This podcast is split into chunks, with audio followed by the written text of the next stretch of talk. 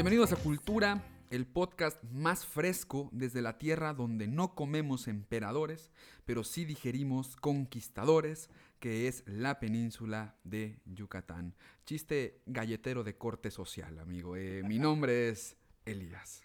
Mi nombre es Andrés. Bienvenidos al tercer episodio de la segunda temporada de Cultura. Hoy estamos muy contentos, muy emocionados Y estresados. estresados, por supuesto, porque este tema pues está fuerte, está difícil y bueno, tal vez con riesgo de ser redundantes, de que siempre lo decimos, pero no es por porque nos, nos lengue la traba, Ajá, sino precisamente porque evolucionan los temas y cada vez que nos enfrentamos a uno es más complejo, es más amplio y con todo el bagaje que ya tenemos del podcast es siempre ver si ya tocamos el tema, no repetirlo, y ir evolucionando. Exactamente. Es, es cansado, Somos como una banda que no está buscando repetir Exacto, canciones, sino que exactamente. buscando evolucionar, crecer y eso nos plantea un gran reto. Exactamente. Aparte que compromete este tema, uno de nuestros statements principales, pero luego ya lo iremos. Ya hablaremos de ya eso, hablaremos ¿no? de eso, Pero bueno, ya estamos aquí. Extrañábamos hacer las cosas a última hora, como siempre.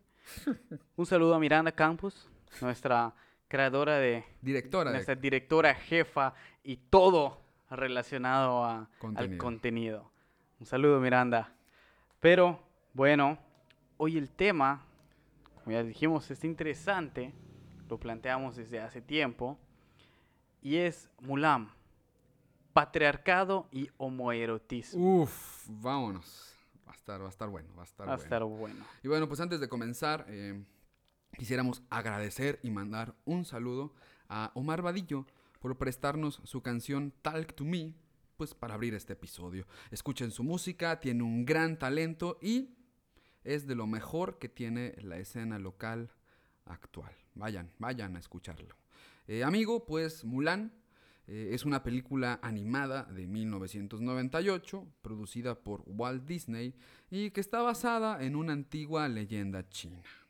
En lo personal es una película que visualmente me gusta mucho. Los paisajes están dibujados muy bonito, las montañas, los campos, la ciudad, la misma vida social, las fiestas, la cotidianidad, el entrenamiento de la milicia, me parece un retrato hermoso. Eh, de igual manera, eh, me gusta porque las canciones se incorporan muy bien a la narrativa.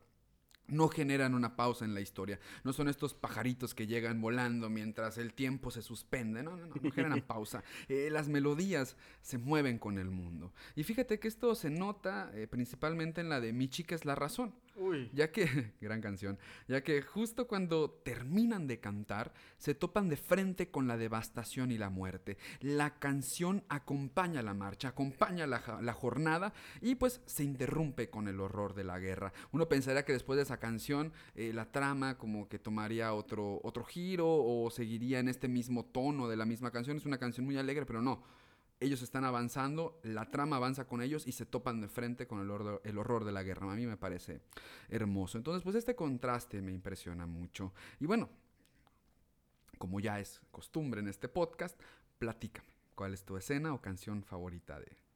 Mi canción favorita yo diría que es la de Hombres Fuertes.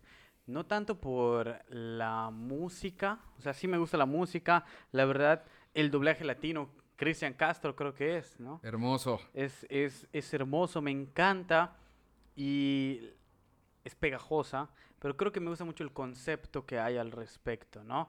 Ya que traducida del inglés, los versos, eh, el castellano tiene su forma, tiene sus medios, es muy de ellos. No me gusta porque creo que quisieron hacer una traducción muy literal. Ujú, exactamente. En cambio, los versos ahí cuando están entrenando y dice, tranquil as a forest, but with the fire within. O Qué sea, hermoso. tranquilo como el bosque, pero con el fuego en él, ¿no? O sea, esas son las ideas, esas figuras retóricas que utilizan de cómo debe ser el soldado. Y la versión latina lo traduce como violentos como un fuego ardiente. Exactamente. O sea, y, y como que no es literal, pero te mantiene la esencia. Exactamente, estoy de acuerdo. ¿La tuya cuál es? Pues creo que también es la de Hombres Fuertes. Me gusta mucho este tono de marcha que tiene, esta... sí, la melodía, la armonía.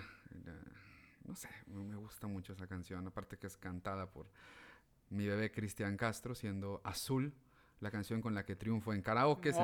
Entonces, eh, me mama, me gusta mucho. eh. y pues también hay un chiste en, cuando en una, es que ponen la escena en YouTube con la canción y hay un comentario que me da mucha risa que dice, por eso hay que temerle a China. Es capaz de entrenar un ejército completo en una canción, ¿ya sabes? Y, pues, es, es, Ya cagado. me da mucha risa, está, está muy cagado. Bueno, comparto contigo, eh, hombres fuertes de acción. Hombres de acción se llaman. Hasta que compartimos una opinión, ¿eh? Vaya, hasta que compartimos una opinión. Bendito, bendita, Mulan. Es que allá van a saber por qué dije bendita. Claro, claro. Tema uno, amigo. Tema 1, cuéntanos cuál es el tema 1, Elías. Mulan versus el patriarcado. La transgresión en el reflejo. Bueno, pues antes de comenzar, eh, me gustaría recordar que una de las líneas editoriales de este su podcast cultural es nunca emitir una opinión personal ni teórica sobre feminismo. No nos compete y es un discurso en el que como hombres, en este caso Andrés y yo, no tenemos injerencia. Si Miranda gusta alguna vez hablar de esto, Tiene el micrófono abierto. tiene el micrófono abierto. Pero en este caso, Andrés y yo no tenemos injerencia en cuanto a este tema. Y bueno, en ese sentido me gustaría aclarar que en mi intervención analizo únicamente la narrativa de Mulan y su relación con el concepto de patriarcado, tanto como orden imaginado, con su propia producción simbólica, como portador de sus propios saberes. No pretendo dar un statement sobre cómo el feminismo debe ser, ni cómo deben ser los contenidos producidos desde sus ideas, sino de cómo se maneja este discurso en un contenido realizado por una compañía de entretenimiento. Bueno, aclarado este punto, pues comienzo. Eh, Mireya Muyor, en un artículo escrito en el portal de internet fotogramas.es, ya luego les pasaremos el enlace, eh, señala que Mulan es un icono feminista. Y aunque no sea perfecto y esté atado a muchos estereotipos y además de estar bañada con la comercialidad del cine infantil, pues realiza una transgresión a los roles de género, ya que como la autora indica, en 1998 estaba en auge la tercera oleada del feminismo y pues traía consigo un debate sobre la ocupación de mujeres en puestos de poder, así como su inclusión en puestos profesionales atribuidos a lo masculino. Y bueno, pues justamente Mulan nos presenta esto. Una mujer que transgrede el patriarcado para integrarse al ejército bajo un performance de soldado hombre y que luego se reivindicará tras ser descubierta derrotando al villano. Pero ¿por qué consideramos esto transgresor? Eh, sería muy sencillo solo decir que la transgresión se encuentra en el ocupar los lugares asignados a lo masculino, cuando yo creo es algo más profundo. Eh, lo que hace Mulan es una transgresión a un orden de mundo, algo que se encuentra tan arraigado que lo respiramos sin dificultad y que está solidificado por tantos discursos que le dan cierta sensación de realidad, amigo. Y bueno, para comprender qué es el patriarcado, primero tenemos que comprender el concepto de ideología. Y Alda Facio y Lorena Fries articulan una definición muy acertada. Cito. Una ideología es un sistema coherente de creencias que orientan a las personas hacia una manera concreta de entender y valorar el mundo. Proporciona una base para la evaluación de conductas y otros fenómenos sociales y sugiere respuestas de comportamiento adecuadas. Bueno, eh, es decir, la ideología, al ser un sistema compartido y coherente de creencias, esto es muy importante, eh, implica la total aceptación y confianza del sujeto en las ideas que funcionarán como base para la comprensión de su realidad. Básicamente, tenemos que aceptar que esto así funciona, tenemos que creer y tenemos que confiar. Así es. Eh, por ejemplo, el capitalismo como ideología ha generado una comprensión de mundo basada, entre otras cosas, en la competencia, el valor y el narcisismo. Es bajo esta estructura eh, que nosotros podemos articular frases como eres mi tesoro, amor, o aléjate de personas que no te acerquen al cumplimiento de tus metas. Sin esta comprensión, no podríamos pensar en la asignación de un valor económico, es decir, entenderla como un tesoro, sinónimo de riqueza, a algo como el amor, o la construcción del otro no como una persona, sino como un objeto o medio que nos detiene o que nos permite avanzar. Entonces, la ideología determina también nuestra relación con el mundo, no solo cómo lo entendemos o cómo lo valoramos. En ese sentido, como lo indican Facio y Fries, las ideologías patriarcales no solo construyen las diferencias entre hombres y mujeres, sino que las construyen de manera que la inferioridad de éstas es entendida como biológicamente inherente o natural. Hay que tener mucho cuidado con esto. Eh, aunque las diversas ideologías patriarcales construyen las diferencias entre los sexos de manera distinta, en realidad este tipo de ideologías solo varían en el grado en que legitiman la desventaja femenina y en el número de personas que comparten un consenso sobre ellas. El patriarcado legitima la inferioridad de las mujeres a través de discursos, siendo el biológicamente inherente o natural el más reproducido. Y no solo eso, eh, asigna a partir de esta distinción eh, biológica eh, los roles que deben representarse en la sociedad. Por ejemplo, la dinámica de las princesas clásicas Disney. La mujer es salvada por un hombre fuerte que sortea diversos peligros para llegar a ella creando así una dicotomía de debilidad-fuerza, pasividad-actividad, interior-exterior, cuidado-cuidador, que se aplica a la relación mujer-hombre. Desde este discurso, lo masculino construye las formas de lo femenino. El patriarcado es la asignación unilateral, vertical, impositiva de los roles sociales desde la visión masculina de mundo, ya que el hombre cuida, provee, salva, etc. Incluso esto nos permite hablar de una violencia económica. No, no hagas nada porque yo te mantengo. Exacto. Tú comes de mi mesa, es mi techo. Duro, duro. Y bueno, esta es la fuerza que actúa sobre Mulan y que la conduce a salvar a su padre vestida de hombre. La familia, el matrimonio, el ejército, su fuerza tiene que trasvestirse para legitimarse. Esto es lo que lleva a su rechazo cuando se descubre la verdad, aparte de pues, cierta decepción amorosa que, de la que vas a hablar más adelante. Eh, sin embargo, es en este punto donde tendríamos que reflexionar algo muy interesante en torno a la concepción que tenemos sobre lo natural o inherente. Si bien existen diferencias determinadas por lo biológico entre hombres y mujeres. Eh, la división jerarquizada entre ambos sexos forma parte de un orden imaginado. Para Yuval Noah Harari, invitado asiduo a este podcast, invitado asiduo a la reflexión, eh, la biología tolera un espectro muy amplio de posibilidades. Sin embargo, la cultura obliga a la gente a realizar algunas posibles al tiempo que prohíbe otras. Es decir, la biología lo permite, la cultura lo prohíbe. Es decir, la cultura es el gran aguafiestas de lo que probablemente es una orgía cósmica. Continúa Harari. Eh, la cultura tiende a aducir que solo prohíbe lo que es antinatural. Pero desde una perspectiva biológica, nada es antinatural. Checa esto, es muy interesante. Todo lo que es posible es por definición también natural. Un comportamiento antinatural no puede existir de modo que no necesita prohibición. Ninguna cultura se ha preocupado por prohibir que los hombres fotosinteticen o que las mujeres corran a la velocidad de la luz. ¿No? ¡Qué cagado! Así es. Eh, entonces, nuestras definiciones de natural y antinatural, y por tanto de lo normal y lo anormal, son culturales y se legitiman a partir de diferentes medios como la ciencia o la religión. La religión es algo muy evidente, pero déjame platicarte el ejemplo de la ciencia. Eh, la ciencia ha construido una visión del cuerpo normal que se ha insertado en los libros de biología. Cuando nacemos, los doctores examinan nuestro cuerpo con respecto a este discurso. Nos comparan con una serie de conocimientos que han ordenado la realidad bajo el imperativo de lo natural y lo antinatural lo normal y lo anormal. Entonces, observan si tenemos cinco dedos en cada mano y pie, una cabeza, dos ojos, que no tengamos rasgos del síndrome de Down. Y finalmente nos entregan a nuestras madres con un felicidades o un lo lamento.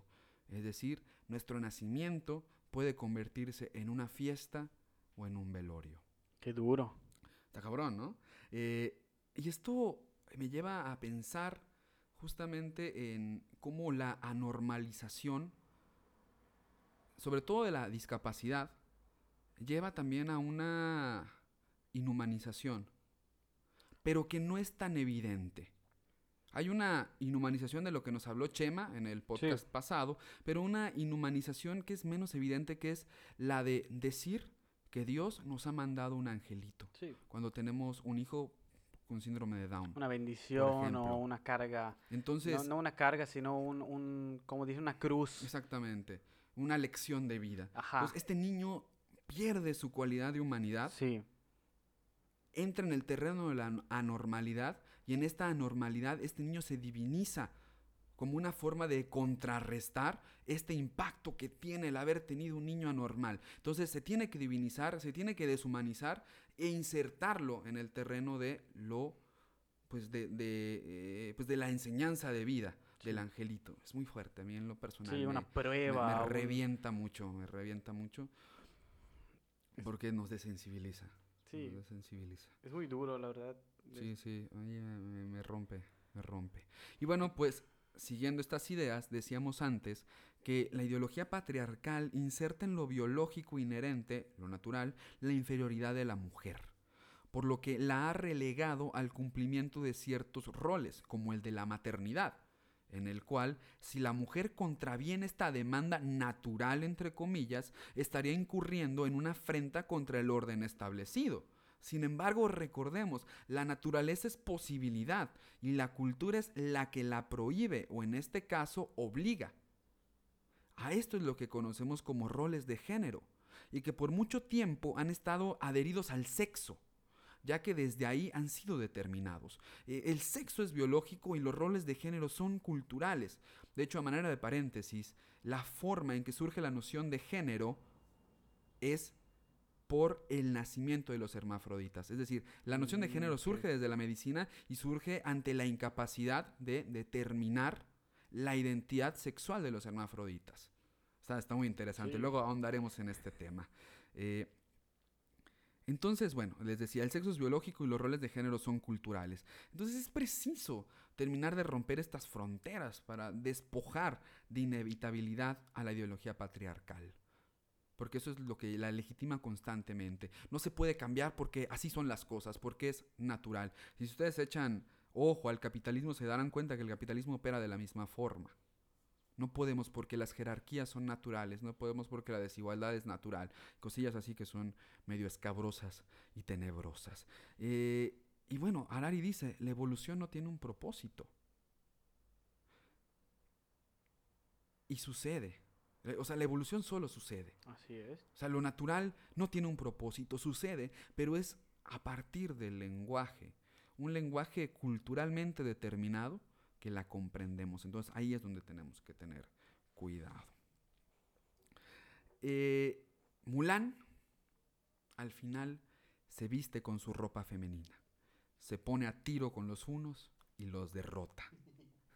Sin embargo, la transgresión más fuerte creo yo, amigo, tú dirás si me apoyas o no, está al principio de la película. Cuando canta la canción de mi reflejo. Ay, eso, eso, uy, duele. Porque es ahí, cuando cuestiona la definición de su feminidad, cuando no camina por el puente, sino que salta en el borde demostrando agilidad y presteza. Finalmente, ah, es que es hermoso, o sea, se desmaquilla frente a la tumba de sus ancestros, mientras que su canción resalta la incomodidad que siente con el rol que le es asignado. Ella cuestiona y rechaza, y esto nos habla justamente que la norma es social, como diría Foucault. Lo que me gusta es el aire de melancolía y sufrimiento que rodea la escena. ¿Por qué? Porque se manifiesta la incertidumbre. Cuando el orden se transgrede, implica la creación de nuevas formas para comprender el mundo. Y sí, Mulan como narrativa, como historia, tiene sus defectos. Una realidad es que es dirigida por dos hombres y que en el equipo de creación del guion solo hay dos mujeres. Pero yo creo que sienta una base importante para la búsqueda del siglo XXI. A pesar de que no logra desprenderse de ciertos aspectos de su cultura, sienta esta base importante. Y esta búsqueda, amigo, creo yo, es la búsqueda de nuevos reflejos, tanto para lo masculino y lo femenino. Intenso. Intenso. Tema 2. Intenso.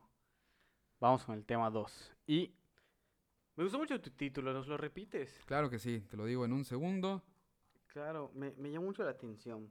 Mulan versus el patriarcado, la transgresión en el reflejo. Muy, muy intenso, ¿no? Porque hace, hace rato decíamos que, bueno, al menos concordamos en una opinión respecto a la canción, ¿no? Pero, irónicamente, pues también concordamos en, otro, en otra palabra, que es la transgresión. La transgresión. Porque el tema 2 es Mulan, transgresora de la sexualidad. Hermoso. Precioso, ¿verdad? Y es que Escuchando el nombre de ese personaje, es común que nos remitamos a la imagen que Disney nos ha presentado de la misma. Aquella historia que podemos relacionar con el empoderamiento y, como ya mencionamos, con emblemáticas canciones que no han pasado de moda, que siguen vivas y las hemos mantenido vivas, que probablemente retomen fuerza ahorita que saquen el, el live action de la película, de la nueva película de Disney, que igual no sabemos qué esperar al respecto. Pero bueno, espero que podamos ahondar un poco más de eso en su momento. Pero también recordemos que esta empresa no es la creadora original del personaje, Exacto. sino que realizó una adaptación del mismo que respondiera a sus necesidades particulares como capitalistas creadores de contenido. Exactamente. La historia original de Mulan proviene de, como tú mencionaste, una leyenda en forma de poema eh, de un autor anónimo escrito por ahí del siglo VI, donde gobernó en China la dinastía Tang. A partir de ese poema se dieron múltiples adaptaciones dramáticas eh, sobre, pues cada quien le dio sus propias cosas, propios sentidos. Algunos les dicen cuentos, eh, el muy famoso ahorita Destripando la Historia tiene su propia canción de Mulan, donde de hecho eh, les invitaría a que la vieran para ver las diferencias que hay en lo que podemos hablar ahorita, ¿no? De hecho, es bonita esa versión porque incluye pues las diferentes eh, variantes de la historia. Sí, es, usan una variante al respecto, ¿no? Y mencionan incluso que tiene otras variantes, porque realmente todas estas variantes, todas esas adaptaciones, algunas agregan, otras quitan acciones a la historia original. Y es que la misma historia, el mismo poema, podría decirse, es muy escueto. Nos habla de la trama en sí, sobre una mujer que estaba costurando y que vio, no se dice si en un sueño o una epifanía, que su padre tendría que enlistarse en el ejército. Pero ella decide tomar su lugar y se menciona que 10 años estuvo en combate y que volvió rechazando altos honores del emperador. Al fin vuelve a su casa y cuando sus compañeros la ven se dan cuenta de que es una mujer. Les compartiremos algunos links en donde podrán encontrar el poema, tanto en inglés como en español, y es importante que hagan la comparación, ¿no? Igual con la Historia, para que vean que algunos versos tienen ligeras pero significativas modificaciones que son de grande interés y dan un nuevo sentido al texto. Hay que estar atento con eso. Y bueno, si alguien sabe chino y pudiese traducir el poema original lo más fielmente posible, se lo agradeceríamos y reconoceríamos muchísimo. Pero recordemos eso, que la diversidad nos hace grandes y estas múltiples adaptaciones y traducciones nos brindan diferentes perspectivas sobre un mismo contenido, como nosotros ahora que les planteamos nuestra perspectiva de Mulan. Exacto. Y bueno, Elías ya les dio su perspectiva sobre el patriarcado inmerso en esta historia. Ahora yo les hablaré del homoerotismo que podemos encontrar en la misma. Homoerotismo que ahora se manifiesta mientras grabamos esto sin playeras debido al intenso calor que está atravesando nuestra ciudad. En la península de Yucatán. sí, podría decirse que ese ambiente ambiguo, que tal vez estoy adelantando un poco, ¿no? Pero si alguien viniera y lo viera desde afuera, si la cortina se moviera un poco y nos viera así en este contexto, le causaría un conflicto, una ambigüedad respecto a... Un cierto escosor en la masculinidad. Exacto, ¿no? y ahorita vamos a ahondar en eso para que lo entiendan mejor, ¿no? Pero bueno, quiero también darles un contexto sobre este episodio. Porque yo sugerí este tema a partir de un chiste que vi. donde eh, una serie de memes, de imágenes extraídas de la canción Hombres Fuertes, Ujú. nuestra canción ahorita, eh, se ve como que el desarrollo de Mulan evolucionando y viendo mejorando, ¿no? Y cómo pues Shang se va emocionando cada vez más conforme ella tiene este avance. eh, y él visualizándosela como Ping, como un soldado, ¿no? Y bueno, se hizo un gran chiste al respecto sobre que la verdadera historia que presenta Disney no es tal cual de la guerrera Mulan, sino es la historia de cómo ella hizo que Shang dudara de su sexualidad. Precisamente por, por todo, todo este entusiasmo, todas estas de repente que empieza como que muy agresivo y poco a poco se va suavizando y se va acercando mucho, mucho a, a este soldado, ¿no? Y cómo empieza un debate interno de su identidad y cuando está a punto de aceptarla o de sacarla a la luz, se revela el sexo real de Ping o Mulan y todo cambia, ¿no? Esta fue mi primera base para desarrollar este tema, precisamente porque es una afrenta al patriarcado, ya que en palabras de David William Foster dice, el patriarcado propone un sistema cerrado de análisis social e histórico Ujú. hacia un modelo que engloba y lo explica todo. Ujú. Lo homoerótico se sustrae de la urgencia de formular un contramodelo igualmente excluyente y englobante. No va a combatirlo de su misma forma, no, no quiere hacer eso, sino que busca dejar abiertas y en suspenso consideraciones sobre identidades fijas, motivaciones que son, eh, no son estrictamente ni direccionales como las del patriarcado. Se trata de una sana duda en cuanto a la posibilidad de entender el vasto mare magnum del deseo humano. Amigo, ¿podrías explicar qué es un mare magnum? A eso favor? iba, porque igual fue una palabra que me llamó mucho la atención. me gustó mucho el mare magnum, que representa una abundancia desordenada o Ok. confusión. Ok.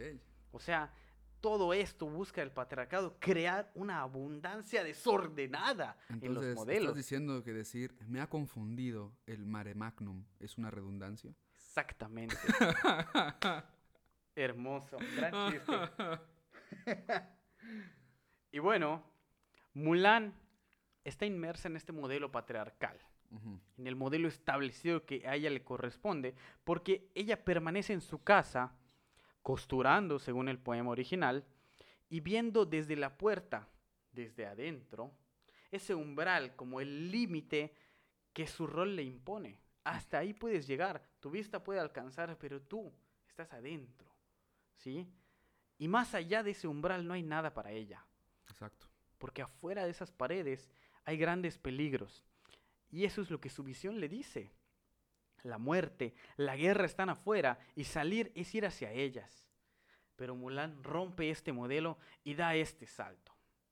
Y siguiendo con William Foster, que dice, si el patriarcado y, si- y su heterosexismo compulsivo se fundamentan en esquemas promulgados como universales y sempiternos, sempiternos significa que durarán para siempre y que no tendrán fin, le incumbe a lo homoerótico manejar una ética del conocimiento que admita la más amplia variedad de interpretaciones. Mm. demostrar que hay más allá de esa ideología, lo cual es extremadamente peligroso para la misma ideología, exacto. ya que los límites comienzan a difuminarse, comienzan a reinterpretarse por la sociedad para irlos rompiendo, irlos moldeando, ¿no? Y es que el patriarcado funciona sobre la base de una estricta homología entre másculo, masculino, hombre, y femíneo, de femenino, mujer. Manejando una serie de propuestas que tienden a demostrar que la segunda conjugación se subordina a la primera Oh, y de algún modo deriva de ella. Recordemos un poco el mito de la creación, de que la mujer fue construida a partir, creada a partir de la Exacto. costilla del hombre, derivado del hombre. O como Octavio Paz eh, dice en El laberinto de la soledad, lo del chingar y ser, chin- y ser Y ser chingado. chingado. Lo de eh, la rajada, por ejemplo. Exactamente. De que la rajada, o sea, de te rajas, refiriendo al, al, al, Sí. al órgano- a la estructura sexual Sí.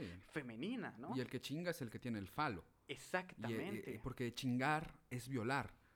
Entonces el chingado debe tener este falo que penetra al que es chingado. Exacto. Ahorita, ahorita voy, Es a, un voy a sometimiento. tocar. Y de hecho, eso es la que va. Porque se entiende lo femenino como una inversión distorsionada de lo masculino. Ok. O como una versión deficiente o en carencia. El sistema ginecológico como los genitales masculinos invertidos. La vagina como signo de castración del pene y los testículos. O el clítoris como una atrofia o incluso parodia del miembro viril. De ahí es donde se provee que el acto sexual sea como una situación de violencia y dominación, como tú estás diciendo, ¿no? Exacto, sí, sí, sí. Y, y- y ahí, bueno, hablar un poco igual de la parte eh, homoerótica en el sentido de chingar, como tú dices, es el que viola, es el que Penetra. golpea, el que penetra, pero fíjate bien que también algo que nos dice Juan Cornejo Espejo es siempre esta función de, en palabras de Cornejo, que el maricón es aquel al que se le penetra, Órale. pero no el que penetra.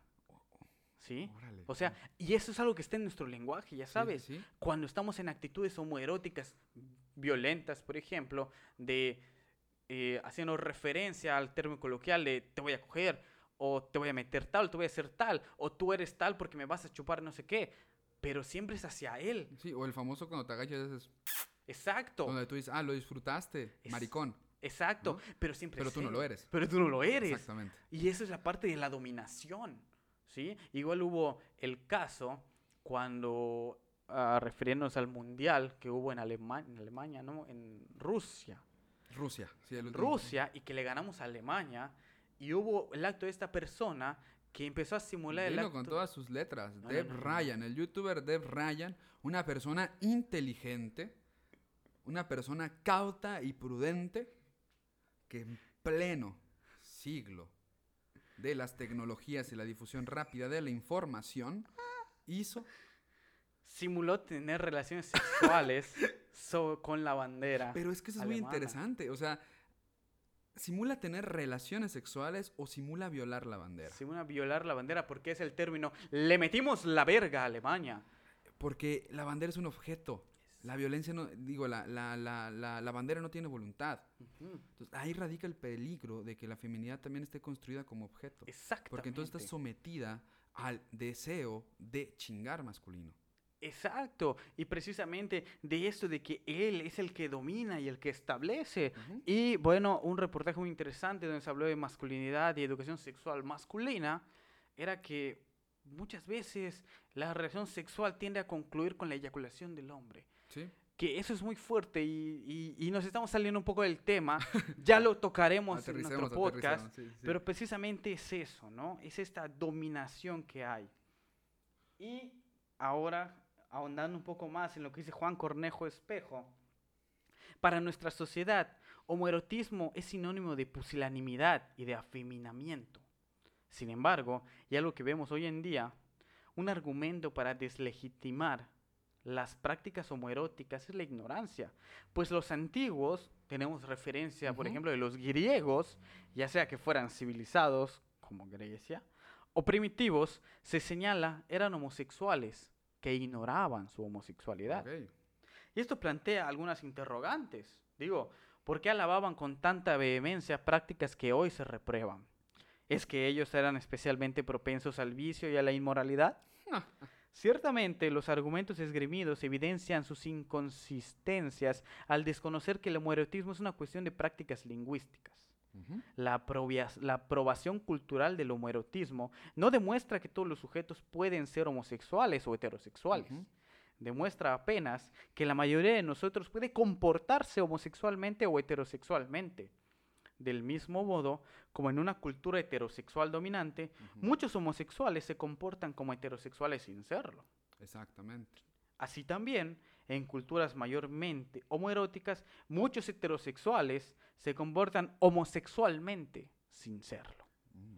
Incluso como un juego, Sí. como una manera de interactuar, pero al mismo tiempo cargada de violencia.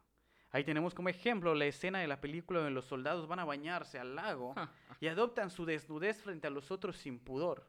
El baño, te estás completamente desnudo y vulnerable. Ellos lo adoptan como algo normal, como lo que es realmente. Pero parecía un statement en donde Disney tiene que meterse, tiene que meter al patriarcado, convirtiendo el acto en una pelea. Sí, exacto. ¿sí? La violencia tiene que estar presente e incluso cuando está, no me acuerdo de su nombre, diciendo que es el rey de la roca y que no hay nada que las chicas puedan hacer al respecto. Ok, Y sí, sí. entonces Mulan, está Lee y le dice, Mulan y yo te vamos a derrotar. Y Mulan no quiere y le dice que no. Pero Lee le dice, Mul eh, Ping, tenemos que pelear. Sí, Y ella le dice, no, no tenemos.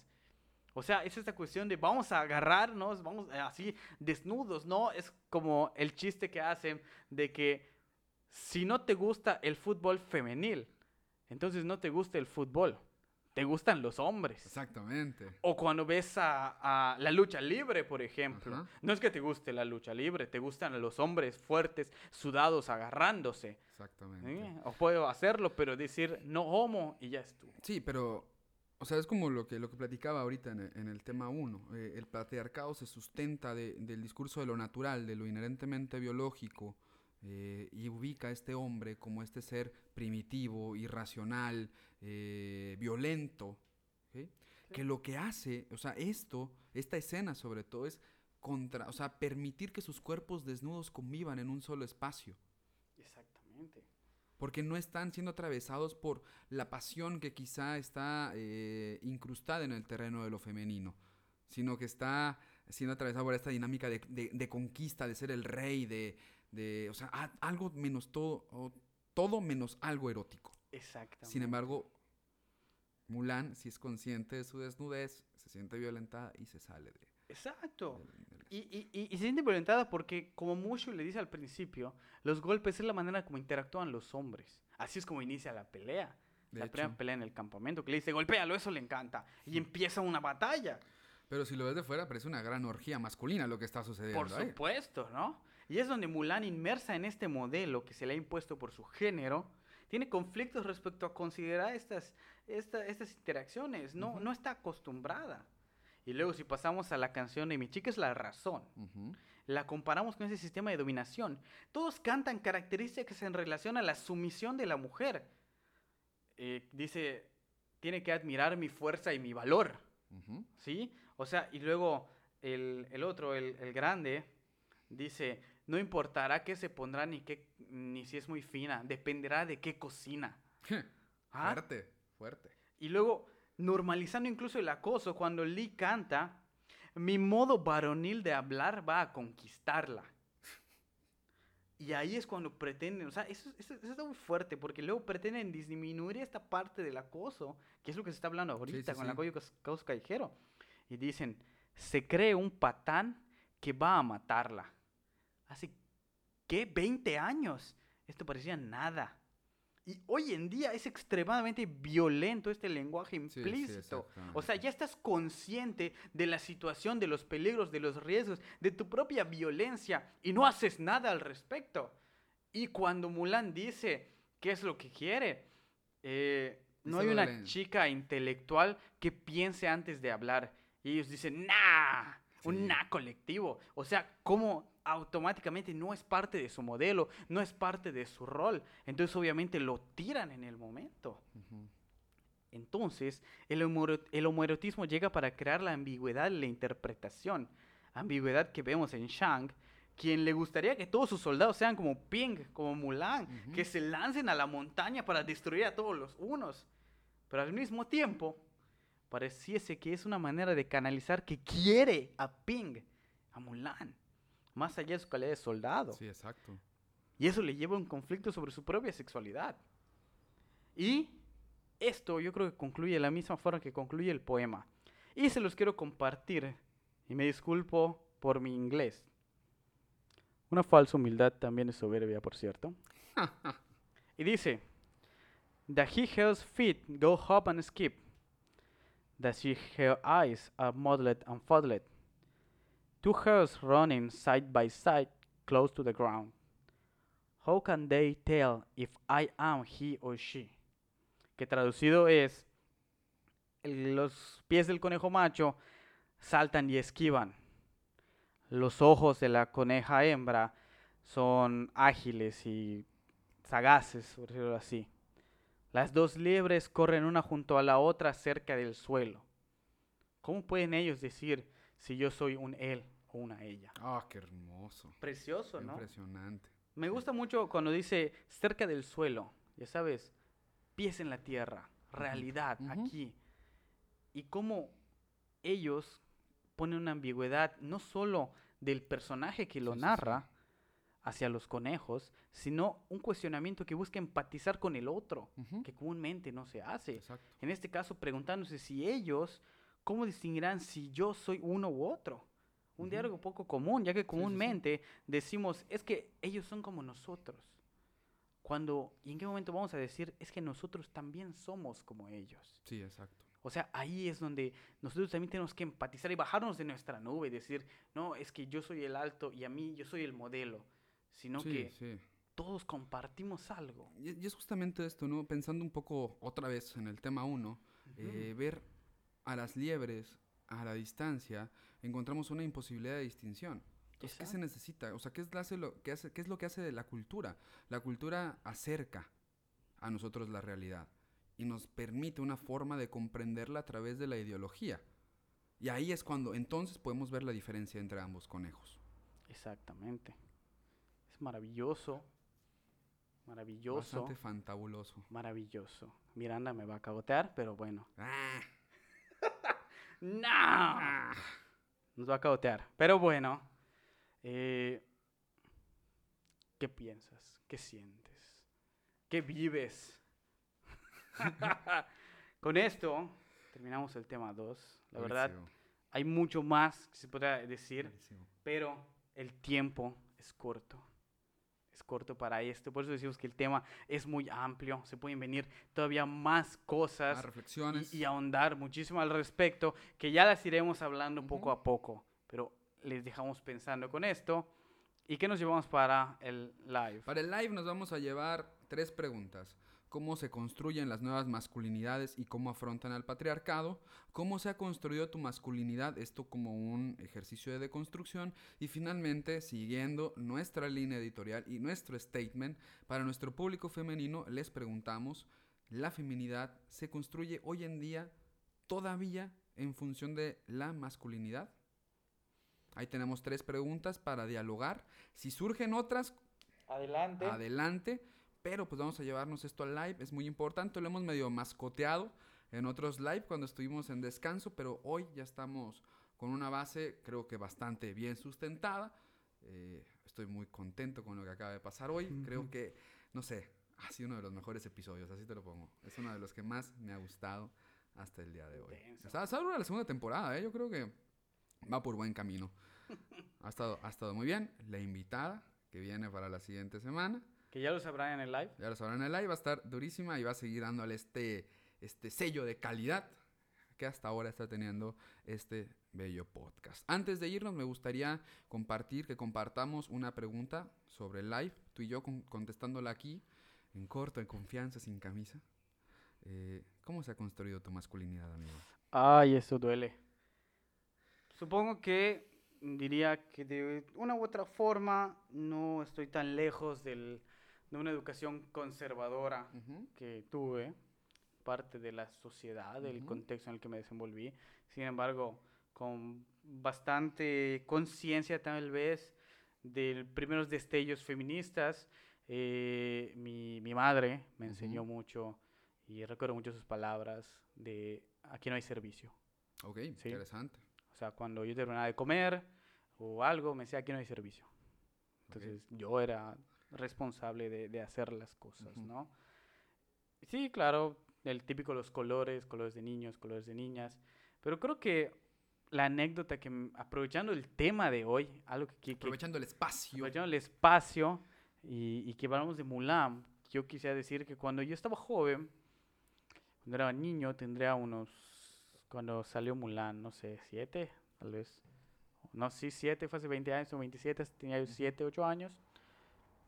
Cuando salió Mulan, yo fui por esa época con mi familia a Cancún.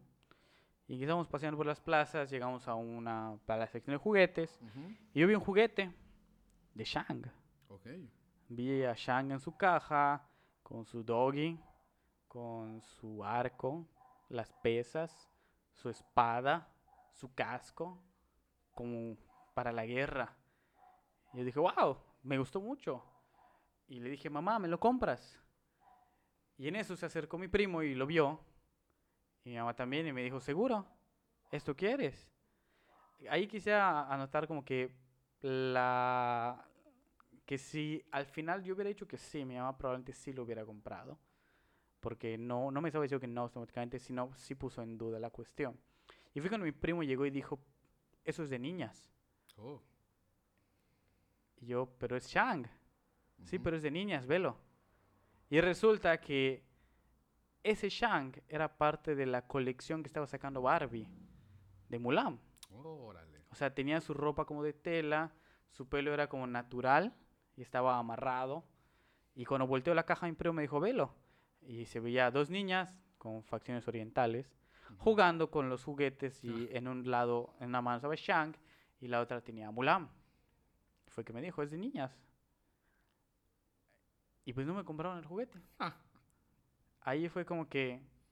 Y hasta el día de hoy me queda la espina porque nunca tuve a mi Shang. Y, y me gustaba mucho. Me gustaba la parte donde entrenaba. Hmm. A todos me gustaba la, la épica del soldado. También me gustaba Mulan, ¿no? Pero obviamente como niño tenía más... Podía más eh, reflejarme, Oh, empatizar con Exacto. Shang, ¿no? Ujú. Y nunca lo tuve. Actualmente, eh, como padre, no le pongo esas limitantes a mi hijo. Y la anécdota por eso es que continúa cuando en el súper estaba mi mamá con el niño y el niño vio un juguete y se lo pidió a mi mamá. Un juguete del mismo contexto, Ok.